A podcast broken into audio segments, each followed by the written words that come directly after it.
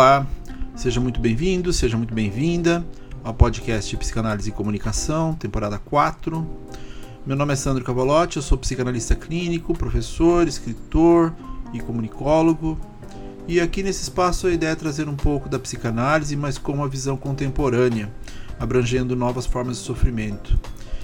Esse também é um tema principal na comunidade Mal-Estar e Linguagem, que está cada vez mais organizada e recheada de pessoas implicadas com a psicanálise e que se permite um olhar nas relações dos dilemas da adolescência, do impacto das tecnologias, das dificuldades de comunicação e, por que não, dos contextos sociais, raciais e de gênero que atravessam a sociedade do cansaço na atualidade. Caso se interessem pelo assunto, participem, o link está na descrição. Vira e mexe, eu me pego em um processo de demérito de mim mesmo. Temos centenas de formas de falar dessa relação com a nossa baixa autoestima: sabotagem, relações de não pertencimento, abandonos afetivos ou comparações sem sentido com elementos da rede social, por exemplo.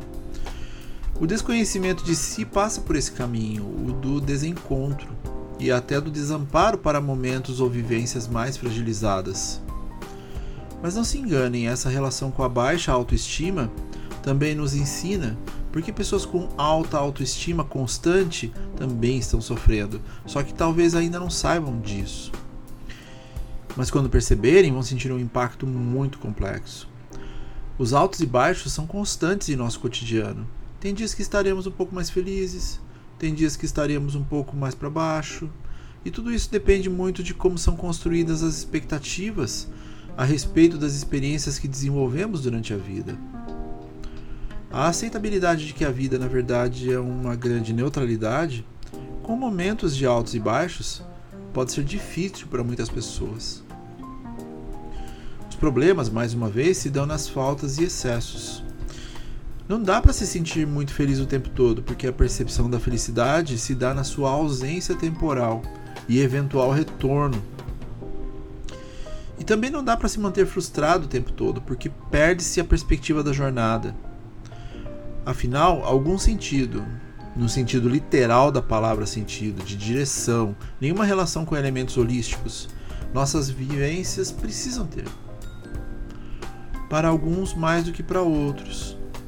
Por isso a condição da comparação é irreal e muito dolorosa, a impressão do que o que serve para o outro também serve para mim e que vai ter os mesmos resultados.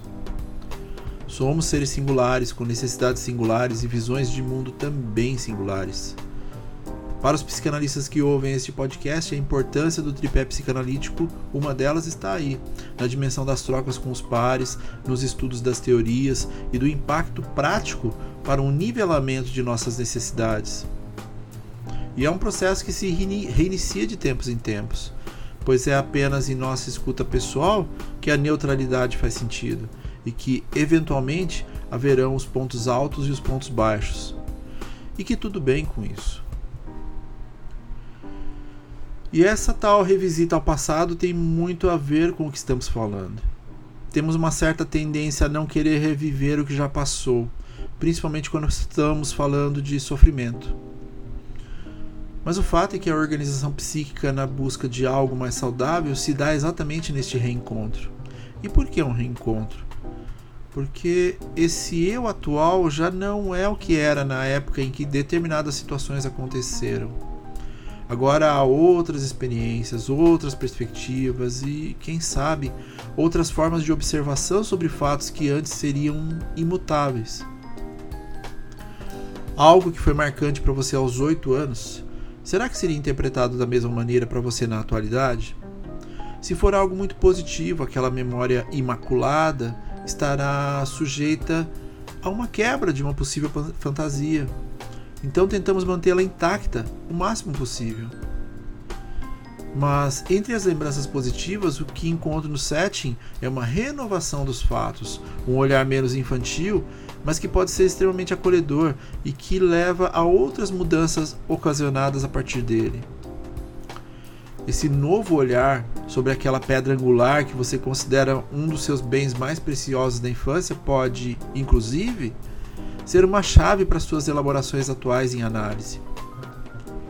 Deixar seu adulto abraçar essa sua criança pode ser transformador, muito mais quando estamos falando de traumas, sofrimentos e frustrações. E eu sei que é doloroso. Permitir-se revisitar aquilo que imperativamente tornou-se elementar em sua fantasia constitutiva na figura do isso faz parte de mim, é assim que eu sou, pode fazer ruir muito do que você desenhava ser você. Eu sou assim, e aí vem a descrição completa do que se percebe.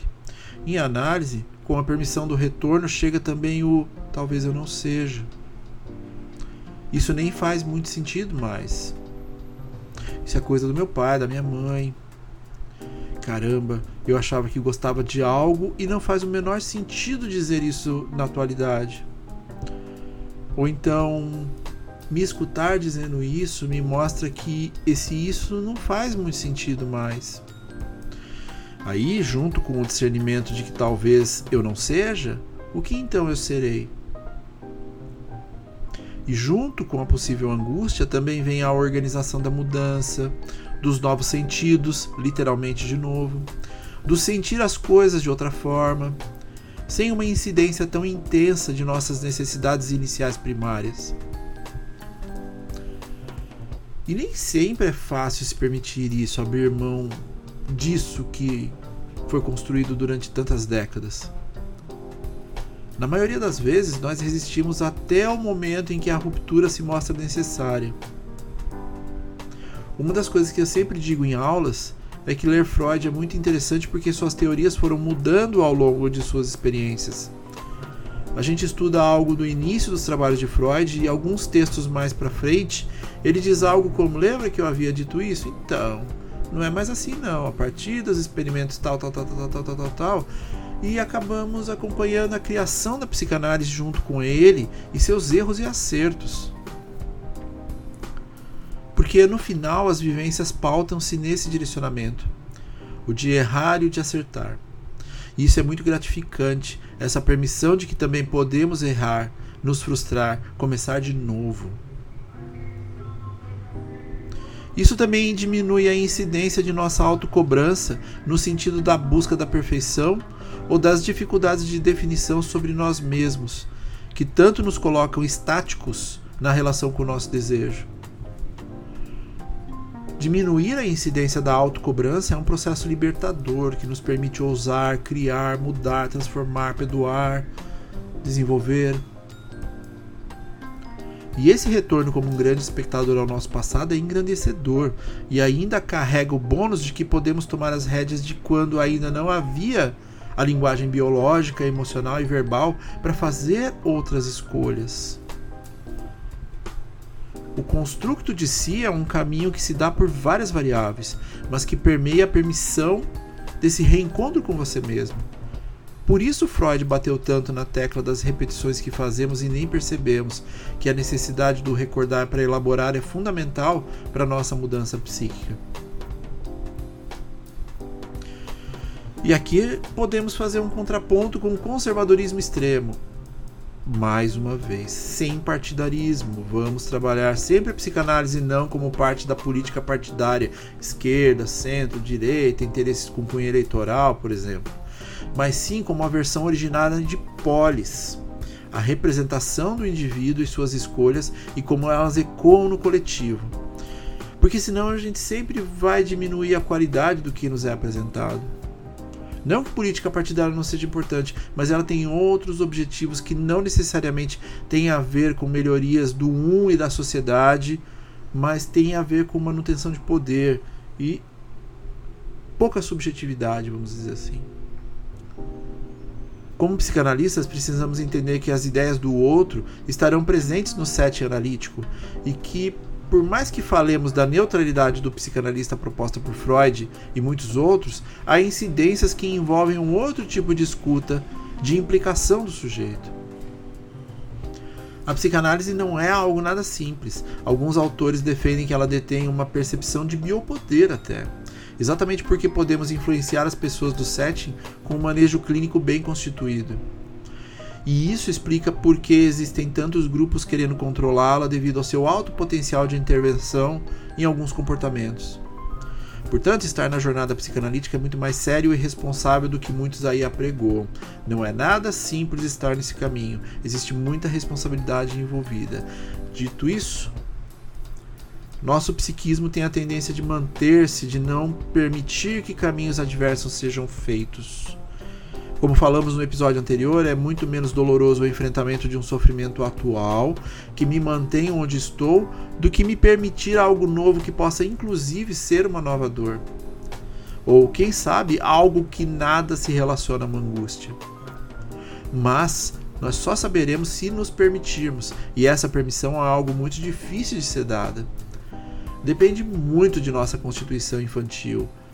O eu, o super-eu, o id, trazidos por Freud, nos ensinam que cada um de nós percebe as relações de prazer, responsabilidade e regramento de formas diferentes. Por isso, algumas pessoas são mais ousadas que outras, e algumas são muito mais introspectivas e difíceis de se permitir sair do conforto, que também não é um conforto, pois a manutenção desse conforto, ironicamente, é extremamente incômoda. E é por tais dualidades que a psicanálise se apresenta: a da possibilidade de mutações sobre si, o que reverberará também sobre o ambiente. Afinal, nem todo mundo vai gostar, né? A quantidade de casais que não se suporta mais, mas mantém a pretensa união explica muito disso. Vamos resistindo, encontrando desculpas o tempo todo para a manutenção da dor atual. Por quê? Porque ela é uma dor conhecida.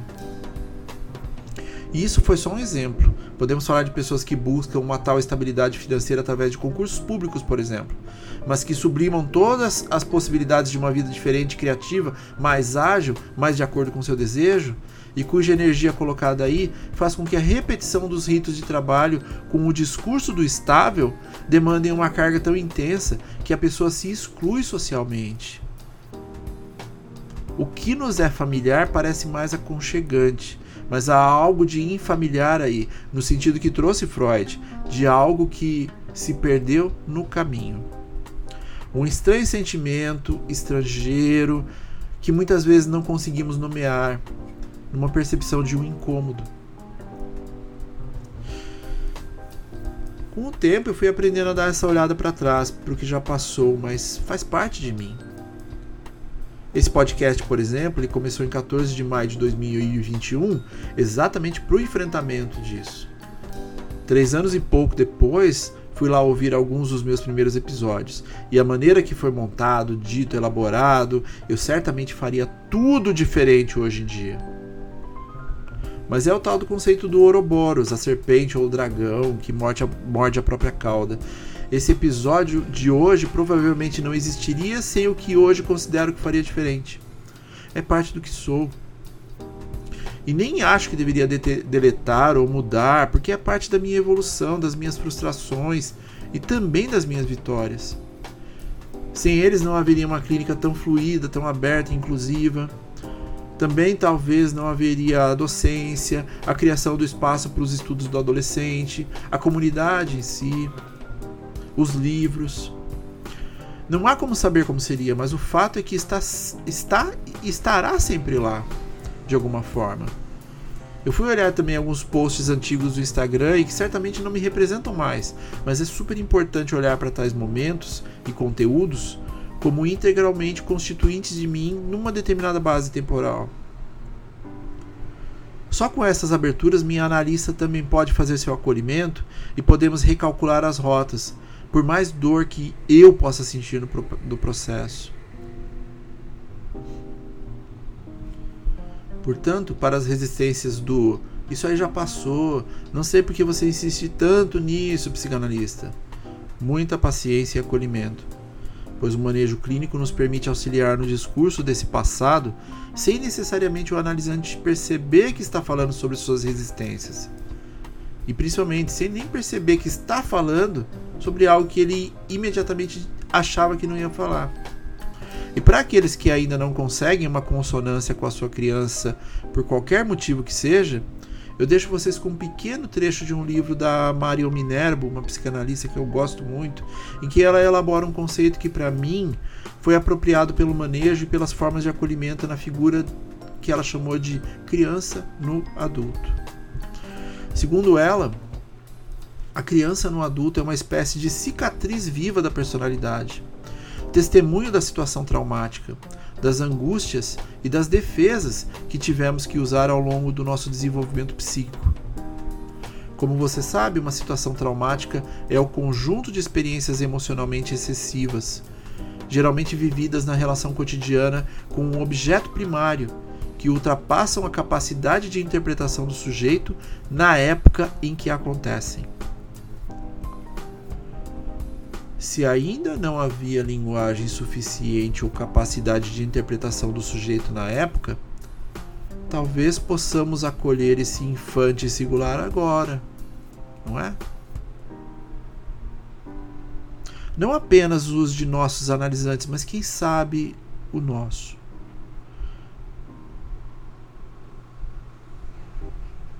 Aquela pessoa ou aquele pessoal, aquele elemento pessoal próprio e que de vez em quando se apresenta de formas inusitadas nas brincadeiras, nos xistes, naqueles momentos em que estamos mais soltos. Talvez esse infante singular precise de um belo, longo e afetuoso abraço. Não acha? Afinal, nosso passado tem valor seja um passado de intensa dor, seja de uma fantasia de perfeição. Para ambos, um olhar do seu eu atual pode ser fundamental para algumas escolhas que precisam ser feitas. Somos feitos de caminhos. Escolher também é abdicar.